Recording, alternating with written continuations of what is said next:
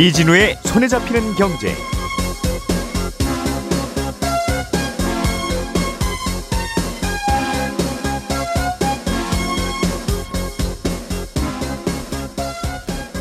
안녕하십니까 이진우입니다. 앞으로 우리나라 보험 상품에 몇 가지 변화가 생깁니다. 지금은 운전자 보험 가입 기간이 만기가 100세인데요. 앞으로는 가입 시점부터 최대 20년까지로 단축되고 어린이 보험이라는 이름은 15세까지만 가입할 수 있게 바뀝니다.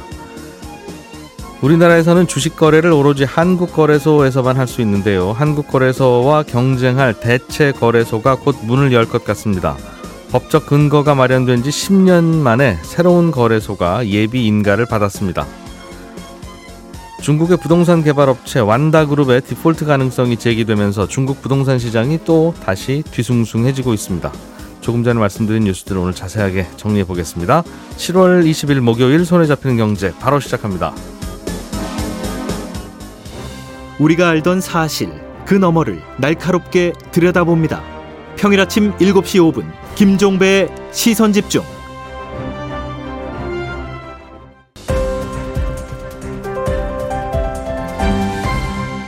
이진우의 손에 잡히는 경제. 예, 오늘도 중요한 경제 뉴스를 한 보따리씩 들고 온 세 분, 어, 뉴스 배달꾼 세 분이 저 앞에 앉아 계십니다. 서은영 경제뉴스 큐레이터, 손에 잡히는 경제 박세훈 작가, 그리고 오늘 행복자산관리연구소 김현우 소장과 함께합니다. 어서 오세요. 네, 안녕하세요. 자, 보험 상품의 변화 몇 가지 어, 들어볼 텐데 김 네. 소장님, 운전자 보험의 만기가 단축 됩니까? 이건 왜 그런지 모르겠네요. 네, 이 운전자 보험이라고 하는 거는 운전자의 중과실이라든가 뭐 피해자가 크게 다쳤을 때 형사 책임이 발생하는데 예. 이때 벌금과 변호사 선임 비용, 형사 합의금 요 세 가지를 지급해 주는 보험이 운전자 보험입니다. 근데 이 운전자 보험의 만기가 100세짜리로 판매되는 경우가 있어요. 음. 현실적으로 운전을 하는 나이를 생각을 해 보면 100세까지 직접 운전을 하는 경우는 사실 극히 드물겠죠. 예. 그런데 그렇게 운전을 하지도 않을 시기에도 보장을 받는 바람에 보험료를 더 많이 내야 됩니다. 그러니까 100세까지 보험료를 그냥 꾸준하게 내도록 하면은 중간에 아 나 이거 보험 필요 없어 이제 운전 안 하니까 했을 때 깨면 문제 없는데 음. 100세까지 보장 받겠습니다 하고 보험료는 100세까지 내는 게 아니라 뭐 10년에서 30년에 걸쳐서 미리 당겨내는 구조입니다. 아, 그러다 보니까 불필요한 시점에 보험료를 당겨서 내게끔 손해가 발생하는 거죠. 그래서 앞으로 9월 1일부터는 운전자 보험의 만기가 가입 시점으로부터 최대 20년까지만 가능하도록 변경되고 예. 지금 판매되고 있는 100세 만기 운전자 보험 이런 것들은 8월 말까지만 판매되고 중단됩니다. 그러니까 괜히 보험료가 더 비쌌다는 뜻인데. 그렇죠. 어, 아니 보험회사들은 괜히 비싼 걸 팔면 더 안 팔렸을 텐데도 사실상 그 차이가 별로 안 납니다. 운전자 보험 특약이라는 것 자체가 음. 굉장히 싼 거기 때문에 다른 특약하고 합쳐서 팔거든요. 그러니까 네. 소비자들이 뭐 만 원에 맞춰주세요라고 하면은 거기에 이제 특약을 넣거나 만기를 길게 하는 식으로 그렇게 해가지고 하는 거죠. 그럼 스무 살인 젊은이가 이제 운전을 시작해서 운전자 보험에 가입하면 네, 그거는 처음에 가입하고 매년 보험료를 내, 매달 보험료를 내는 거죠? 네, 네 그렇습니다. 음, 그러면 한 80세까지는 나는 운전할 거야라고 하면 60년인데 네, 보험을 세 번 가입해야 되네요. 그렇습니다. 음. 세번 가입하기 때문에 그러면 60년 동안 보험료를 내야 되니까 손해 아니냐. 지금은 100세 만기 보험 뭐 10년에서 30년만 내면 되는데 음. 라고 생각할 수도 있는데 사실 100세 만기 보험을 가입하는 구조보다는 이게 이익입니다. 그러니까 지금 60살인 20살인 사람이 100세 만기로 보험 가입하면 앞으로 80년치 보험료를 내야 되는 거잖아요. 음. 근데 80년 동안 내는 게 아니라 뭐 10년에서 30년 동안 다- 당겨내는 거죠. 예. 근데 20년씩 세 번을 가입하면 내는 기간은 60년이지만 60년에 해당하는 보험료를 내는 것이라고 세- 생각하시면 됩니다. 음. 그러니까 또 운전자 보험은 이제 건강보험처럼 나이가 들면 들수록 뭐 보험료가 비싸지는 그런 구조가 아니라서 예. 보험사의 손해율만 크게 오르지 않는다면 뭐 몇 살에 가입하든 큰 차이는 없거든요. 음. 근데 다만 여기에 이제 신계약비라고 해가지고 보험을 판매한 영업사원에게 주는 수수료는 우리가 계약을 할 때마다 보험을 가입할 때마다 발생을 하는데 그렇다고 하더라도 이 신계약비라는 건 내가 보험료를 얼마 내느냐 그 보험료에 연동해서 몇 퍼센트 이렇게 떼거든요. 음. 그러니까 20년 만기로 가입하면 보험료가 그만큼 싸질 거기 때문에 전체적으로는 이익이라고 보시면 됩니다. 음. 아, 게다가 운전자 보험은 그 보험을 유지하는 비율이 유지율이라고 하는데 이게 현저히 낮아요. 보니까 5년 동안 보험 이 운전자 보험을 가입해서 유지하는 비율은 31%. 예. 그러니까 70% 정도는 5년도 유지 못하고 중간에 깬다는 거죠. 음. 이게 보험료가 비싸지도 않은데 왜 이러냐 이걸 봤더니 이 교통사고와 관련된 법이 바뀌고 그렇게 되면 기존의 이제 운전자 보험으로는 보장이 좀 부족해지는 부분도 있고 또 보험사는 그걸 마케팅 포인트로 세우고요. 음. 아, 그래서 새로운 보험을 내놓으면은 기존 가입자들은 그걸 깨고 다시 갈아타는 이런 일이 생깁니다. 예. 그러니까 보험료는 80년치를 미리 당겨서 내고 있다가 음흠. 깨고 다시 가입하면서 여기서 손해도 발생하고요. 예. 어, 여기서 이제 합리적인 이유 없이 아 기존 보험보다 이 보험이 더 좋습니다. 이런 식으로 보험을 해약시키는 이제 승환 계약이라고 하는데 이런 문제도 있어서 이걸 이렇게 개선하는 겁니다. 괜히 비싸게 보험료 책정한 것 좀 줄여본다. 네, 운전자 보험은. 음. 알겠습니다. 운전자 보험 나온 지가 굉장히 오래됐는데 네. 이걸 이제 알아서 지금 바꾸는 것인가? 어, 그래도 이제라도 열일을 해주는 극감유 감독원이. 어, 잘하고 있는 줄 알았는데 가끔씩은 이렇게 허탈한 변화들이 어, 야 이런 변화가 있네 고, 고맙네라고 하다가도 그럼 지난 1, 20년 동안 우리는 뭘 한 건가? 어, 보험 상품 감독 다 했을 텐데 네. 그런 생각이 들어요. 음. 자 운전자 보험도 그렇고 어린이 보험도 좀 달라지는 게 있습니까? 네. 앞으로는 가입 연령이 15살을 초과하는 보험. 그러니까 15살 넘어서까지 가입할 수 있는 보험은 어린이 보험이라고 부르지 마라. 어, 보험 상품 명칭에다가 이 어린이 보험이라는 말을 쓸 수가 없습니다. 어린이 보험하고 성인 보험이 그럼 차이가 뭐냐? 이 법적 기준 같은 건 없어요. 그냥 보험사가 타겟을 구분해서 판매하려는 그 전략으로 만든 게 어린이 보험입니다. 네. 어린이 관련된 특약들, 뭐 자전거 타다가 다치면 뭐 그 아이들이 주로 걸리는 질병 이런 것들을 몇몇 넣어가지고 음. 판매하는 게 어린이 보험인데 아, 이런 어린이 보험의 특징은 다른 성인 보험들에 비해서 특약이 굉장히 많다는 겁니다. 뭐 50개에서 많게는 200개 특약이 넘는 보험도 있거든요. 그런데 이 어린이 보험 시장이 포화됐죠. 이제 태아 때부터 가입을 하다 보니까 음. 보험사들 입장에서는 굉장히 경쟁이 치열해지고 그러다 보니 이 어린이 보험의 가입 열- 가능 연령을 점점 점점 높이기 시작했습니다. 그러다가 최근에는 35살까지도 가입 가능한 보험 어린이 보험들이 판매되고 있거든요. 근데 사실상 어린이가 아니죠. 그런데 어린이가 아닌 분한테 어린이 보험을 파는 게 보험회사 입장에서는 뭔가 좋은 게 있어요? 음, 사실상 그냥 보험을 더 팔 수 있다는 좋은 점만 있고 그렇기 때문에 뭐 차별화가 돼야 되잖아요. 성인 보험보다는 어린이 보험 가입하세요라는 차별화 포인트가 뭐냐 하면 어린이 보험의 특약이 다양하고 또 보장의 범위가 좀 넓습니다. 예를 들자면 어른 보험의 성인병 이 보장 중에는 예. 뇌졸중 뭐 진단금 이런 게 있거든요. 예. 음, 그런데 어린이 보험 보면 뇌졸중을 포함한 뇌혈관 질환까지도 보장해 드리겠습니다. 라고 하는 특약들이 어린이 보험에는 뭐 자주 볼 수가 있어요. 아, 어린이가 설마 이런 병 걸리겠어? 라는 그렇죠. 생각으로 집어넣었다 이거군요. 맞습니다. 이게 금감원에서 보기에는 야 어린이한테는 발생 확률이 그렇게 아주 극히 낮은 것들 성인병 관련된 것들을 이렇게 넣어 놓고 음. 어른들한테 이렇게 팔 거면 차라리 이걸 분리해 가지고 어른들한테 특화해서 팔아라. 왜 어린이 보험이라고 이름을 지어 놓고 소비자들을 헷갈리게 만드냐. 음. 그래서 실제로 현장에서는 어 어린이 보험이 아니라 이 어른이 어른이 보험이라고 부르기도 하거든요. 근데 이게 그럼 유리하냐라고 봤을 때 약간 소, 비자 입장에서 네. 그럼 이거 없어지기 전에 빨리 가입하는 게 유리해요? 아닙니다. 그렇지는 않습니다. 이 상품이 사라지는 건 아니고요. 앞으로 이렇게 15세를 초과하는 보험에 대해서 상품 이름만 못 붙일 뿐이지 네. 그런 똑같은 특약들을 가진 보험을 어른용으로 만들거나 아니면 예를 들면 뭐 그 중간의 타겟층 15살부터 30세까지 여기를 타겟으로 한다면은 예를 들어 뭐 MZ 세대 보험이라든지 아니면 2030 보험이라든지 이렇게 구분해서 혼란을 주지 말아라 라는 취지거든요.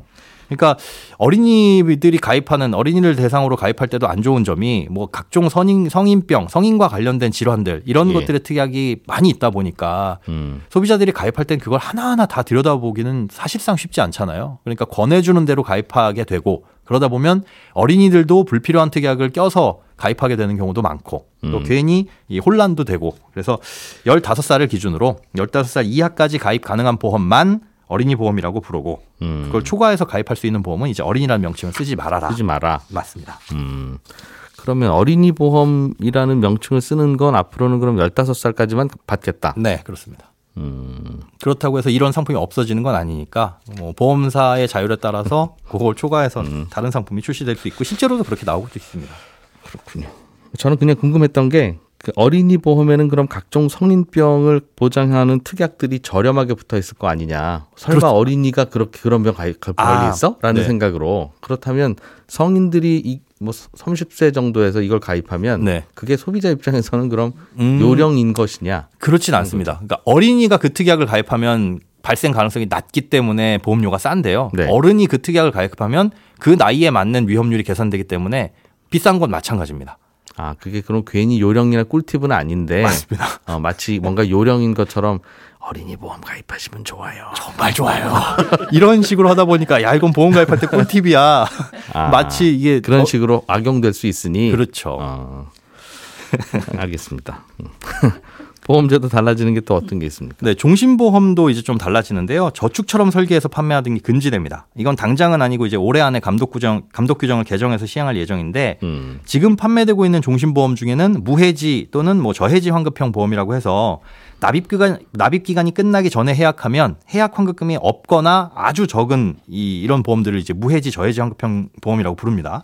대신에 이제 보험료는 한 15에서 20% 20% 정도 저렴해요. 근데 납입 기간이 끝나면 일반 보험하고 똑같은 환급금을 줍니다.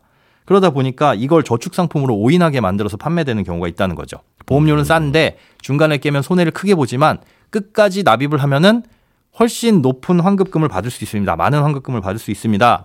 라고 하다 보니까 이걸 마치 저축인 것처럼 속여서 판매하는 경우도 있고 오해하는 경우도 있어서 중간에 깨는 사람은 손해가 크지만 네. 중간에 깨는 분들이 손해를 크게 보고 나가시는 이 상품은 혹시 안 깨는 분들 입장에서는 매우 좋습니다. 맞습니다. 그러니까 깨시지 않을 것 같으니까 가입하세요라고 네. 하는 그런 보험이었다는 거군요. 그렇죠. 그래서 이런 보험들에 대해서 자꾸 문제가 생기니까 앞으로 납입 기간이 10년 미만인 단기납 종신보험에 대해서는 납입 기간이 끝나도 환급률이 바로 100%가 되게 100% 이하가 되게끔 그러니까 100%까지 올라오지 않게끔 만든다는 겁니다. 아이 그러면 소비자한테 안 좋은 거 아니냐라고 생각하실 수 있는데 예. 이런 보험을 만들려면 저축 보험으로 만들어라. 실제로 100% 넘게 돈을 모으게 만들려면 왜 이런 보장성 보험 가지고 사업비도 큰데 장난을 치느냐라는 거고요. 어, 이건 이제 불안전 판매를 막기 위한 것도 있지만 보험사의 건전성을 좀 유지하기 위한 이유도 있거든요. 이런 무해지 저해지 환급형 보험이 판매된 게 2015년부터여서 지금 통계가 7년밖에 안 쌓였습니다. 예. 앞서 말씀하신 대로 이런 보험은 깨면은 손해를 많이 보는데 음. 안 깨시는 분들이 그 손해 보신 분들의 돈을 가져갑니다라는 구조잖아요. 예. 근데 보험사가 이걸 설계할 때 깨는 분들이 많을 것이다라고 임의로 가정하고 지금 보험을 만들고 있어요. 그런데 이런 가입 그런 보험은 주로 가입하는 분들이 그래 안 깨기만 하면 된다는 거지 하면서 안 깰 분들이 주로 가입한다는 거 아니에요? 맞습니다. 중간에는 한 푼도 못 받아요. 아유 그럼 난 이거 안 할래요. 오히려 경제적인 능력이 되시는 분들이 이걸 가입해서 끝까지 유지할 가능성이 높은데 그렇게 되면 나중에 가서 보험사가 생각보다 사람들이 안 깨고 남아 있으니 그러니 보험회사가 손해 볼 수 있다. 맞습니다. 그러니까 이런 거는 소비자가 얼른 가입해야 되는 게 아니냐는 질문이죠. 그러니까 그런- 보- 소비자가 피해 보니까 이런 건 팔지 마라고 하는 거라면 이건 조심해야 되는 거지만 네. 야 이거 너희들 어떡하다 이러다가 이런 거 갖다가 보험회사 크게 손해 볼 것 같은데 음. 팔지 마라고 하는 게 있다면 네. 이런 거는 또 챙겨서 맞습니다. 그래서 일반 종신보험을 가입해서 끝까지 유지할 바에는 이런 무해지 저해지 환급형 보험을 가입하면 보험료가 저렴하기 때문에 가입하는 것이 맞는데 그게 비교 대상이 일반 종신보험과 무해지 저해지 종신보험이 되어야지 종신보험과 저축보험으로 비교가 되면 안 된다. 이거는 저축의 기능이 저축의 기능으로서 활용할 수 없는 거니까 물론 이제 10년, 20년 유지하실 분들은 그래서 단기납에 한해서만 어, 이렇게 하고 기존처럼 뭐 10년, 20년 유지하는 분들의 그런 보험에 대해서는 어, 제한을 한다거나 하질 않고 그대로 유지됩니다. 결국은 10년 미만 납입할 계산으로 이걸 하, 고 안 깰 분들은 얼른 가입하는 게 없어지기 전에 낫다. 그게. 글쎄. 글쎄요. 하겠습니다. 공부해 볼게요. 네. 당국이 없애는 이유가 네. 보험회사 건전성 때문에 그런 거라면 그거- 그거는 보험회사가 손해 볼 가능성이 있는 상품이라는 뜻이니까 네, 플러스 뭐 불안전 판매도 종종 있었고요. 알겠습니다. 네. 음, 제가 난처한 질문을 드렸나 보네요. 아, 이거 자칫 오해하셔가지고 아 그럼 빨리 막차 타야지 네. 하셨다가 예. 요게 사라지고 그 외에 상응하는 저축성 보험이 나오게 되면 확실히 이제 용도와는 더 맞는 게 나오니까. 알겠습니다. 공부해 보겠습니다. 네. 서은영 큐레이터가 준비해 오신 소식. 음, 한국거래소가 또 하나 또 생깁니까? 동생이? 네, 동생 거래소가? 그렇습니다. 음, 음, 네, 이게 10년 넘게 대체거래소 설립이 필요하다, 아니다, 이렇게 뭐 공방만 하다가 넥스트레이드라는 후보가 어제 대체 거래소 채- 예비 인가를 받으면서 제2 거래소 출범이 가시권에 들어온 겁니다. 어, 본인가까지 속도를 내면 내년 말이나 내후년 정식 오픈이 가능할 것으로 보이는데요. 이렇게 되면 68년간 이 한국 거래소가 독점해 왔던 이 체제가 막을 내리게 되는 겁니다. 네. 어, 대체 거래소가 생기면 제가 삼성전자 주식 거- 매매할 때이 한국 거래소에서 거래할 수도 있고 제2 거래소에서도 거래할 수 있게 되는 건데요. 이 코인 시장을 떠올려 보시면 같은 비트코인인데도 A 거래소에서도 거래할 수 있고 비거래소에서도 거래할 수 있어요. 근데 거래소마다 수수료나 받을 수 있는 혜택도 각기 다르고요. 네. 근데 다만 이 코인 거래 시스템이랑 다른 점이 몇 가지가 있는데 어, 대체 거래소가 여러 곳이 생기더라도 제가 일일이 어느 거래소에서 거래할지 고를 필요가 없습니다. 음흠. 이 증권사에다가 제가 그냥 주, 매매 주문을 내면 자동으로 어 이 서은영한테 유리한 이 가격 지시하는 거래소는 A야, B야 이렇게 골라서 주문을 체결해 주는 식이에요. 아, 둘 중에 살 때는 싼 곳에다 주문 내고 맞습니다. 팔 때는 비싼 곳에. 주문 내서 팔아 준다. 그게 예. 자동으로 되는 겁니다. 그리고 또 한 가지 이제 특징이 대체 거래소 같은 경우에는 한국 거래소랑 다르게 이 상장과 청산, 상장 폐지 같은 이 시장 감시 기능은 없습니다. 음. 그래서 거래만 가능한 거죠.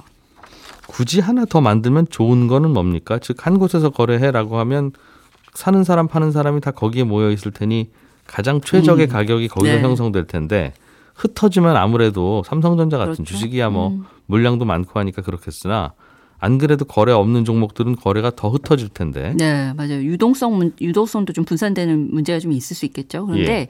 일단은 이 우리가 이제 독점, 독과점 시장이 문제다라고 할 때는 이런 시장은 소비자 후생을 높일 생각을 안 해라고 생각을 하잖아요. 그래서 음. 결국 경쟁 시장으로 전환을 해서 거래 속도를 뭐 높이려는 노력을 하게 만든다든지, 뭐 시장 운영 시간을 늘려서 뭐 밤에도 거래할 수 있게 한다든지, 뭐 아니면 수수료를 뭐좀 깎아준다든지 이런 소비자를 좋게 해주는 혜택이 음. 생겨나기를 기대하는 겁니다. 어, 넥스트레이드가 강조하고 있는 게 지금보다 더 빠르게 더 저렴하게 주식 거래할 수 있게 해드릴게요. 거든요. 근데 지금은 주식 거래할 때 이제 한국거래소가 가져가는 주식 매매 수수료가 이 거래 대금의 0.0027%인데 예. 이런 수수료도 일단은 낮아질 수 있고요. 0.0027에서 좀 더 낮춰보겠다고요? 네. 물론 지금도 충분히 싸긴 합니다. 그리고 당장은 이제 자정까지 거래 시간을 늘리겠다는 계획을 제출을 했는데 추후에는 이 코인 거래소처럼 24시간 매매 시스템 도입해서 해외 시장 상황 보고 즉시 주식 팔 사고 팔 수 있게 하는 것도 검토하겠다고 합니다. 이게 뭐 나온다 안 나온다 말들이 꽤 있었는데 네. 혹시 이게 나오기로 결정된 거죠 이제 그러면? 어, 예비인가까지 통과했고 본인가까지 거의 문제 없다고 하는 거 보면 음. 거의 확실시 되는 것으로 보입니다. 혹시 그러면 뭐 하나 더 생기면 좋지 뭐 항상 경쟁은 아름다운 음. 거니까 소비자 입장에서는 네. 이라는 걸 수도 있는데 혹시 걱정되는 부분은 없습니까? 그 아까 제가 대체 거래소 생기면 매매 속도가 좀 빨라질 수 있다 이런 말씀 드렸잖아요. 그런데 예. 오히려 이제 개인 투자자들한테는 이게 불이익이 될 수도 있습니다. 그러니까 흔히 이제 외국인 투자자나 기관 투자가들이 이제 아- 그리고 또 알고리즘으로 찰거래하는 전문 투자자들은 음. 아주 초단타 우리가 정말 눈으로 확인하기 어려울 정도로 아주 빠른 속도로 이제 수익을 내는 고빈도 거래를 많이 하거든요. 근데 거래 속도가 개선되면 이분들은 이익이겠죠. 근데 정작 이제 개인 투자자들 같은 경우에는 이미 지금도 주문 체결 속도가 0.013, 0.01초 수준이라고 하는데 과연 여기에서 얻는 실익이 뭐가 뭐가 있느냐. 그리고 음. 어 특히나 이제 주문 속도가 빨라지면 제가 이제 어떤 호가의 주식 물량을 이제 가져가려고 주, 매매 주문을 했는데 네. 이런 기관 투자자들이 채갈 기회만 더 늘어날 수도 있는 거예요. 그리고 이 고빈도 매매가 더 늘어나면서 시장 안정성이 떨어질 수도 있고요.